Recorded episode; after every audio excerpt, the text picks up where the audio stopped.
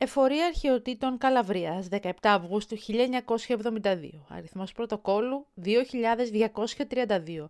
Δύο γυμνές ανδρικές φιγούρες σε σκούρο καφετή χρώμα, άριστα διατηρημένες, σχηματισμένες άρτια. Ο χημικός Στέφανο Μαριωτίνη έκανε διακοπές στην Καλαβρία, κοντά στο 130 χιλιόμετρο της Ιταλικής Εθνικής Οδού, στις ακτές του Ιωνίου.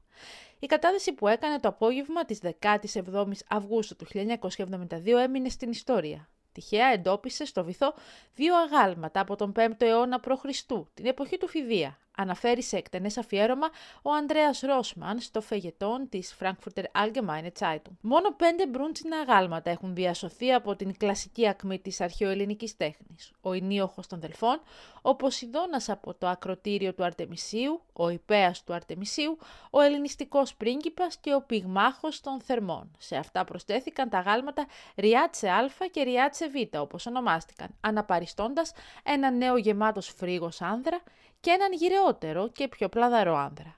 Εικάζεται ότι πρόκειται για πολεμιστές, αθλητές, μονομάχους ή τους διόσκουρους. Τα δύο σπάνια αισθητική αγάλματα έχουν γίνει έκτοτε σύμβολα της πολιτιστικής κληρονομιάς της Ιταλίας, ξεπερνώντας ακόμη και δείγματα γλυπτικής της αναγέννησης. Με αφορμή τα 50 χρόνια από την ανακάλυψή τους, διοργανώνονται πλήθος εκδηλώσεων, εκθέσεων και επιστημονικών ημερίδων ανά την Ιταλία. Τα δύο εντυπωσιακά γάλματα που ζήγησαν μαζί περίπου 400 κιλά αναδύθηκαν από τον βυθό του Ιωνίου με ένα είδος υποβρύχιου αλεξίπτωτου μπροστά στα μάτια ντόπιων και τουριστών.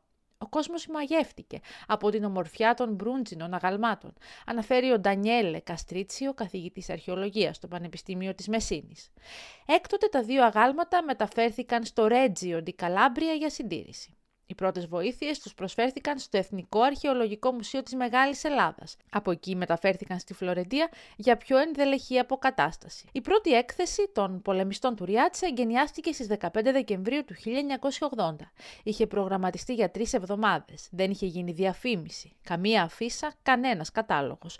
Ο ενθουσιασμός όμως του Ιταλικού κοινού ήταν τόσο μεγάλος που εκείνη η πρώτη έκθεση κράτησε έξι μήνες. Διαδόθηκε από στόμα σε στόμα και το αποτέλεσμα ήταν τεράστιες ουρές έξω από το Αρχαιολογικό Μουσείο στο Ρέτζιο, την Καλάμπρια. Μισό εκατομμύριο επισκέπτες κατέφθασαν σε εκείνη την πρώτη, σκανδαλωδό πρόχειρη έκθεση. Μετά την πολύκροτη έκθεση μεταφέρθηκαν στο Κυρινάλιο Μέγαρο, με πρωτοβουλία του πρώην Ιταλού Προέδρου Σάντρο Περτίνη. Σήμερα βρίσκονται και πάλι στο Αρχαιολογικό Μουσείο της Μεγάλης Ελλάδας, στο Ρέτζιο Ντι Καλάμπρια.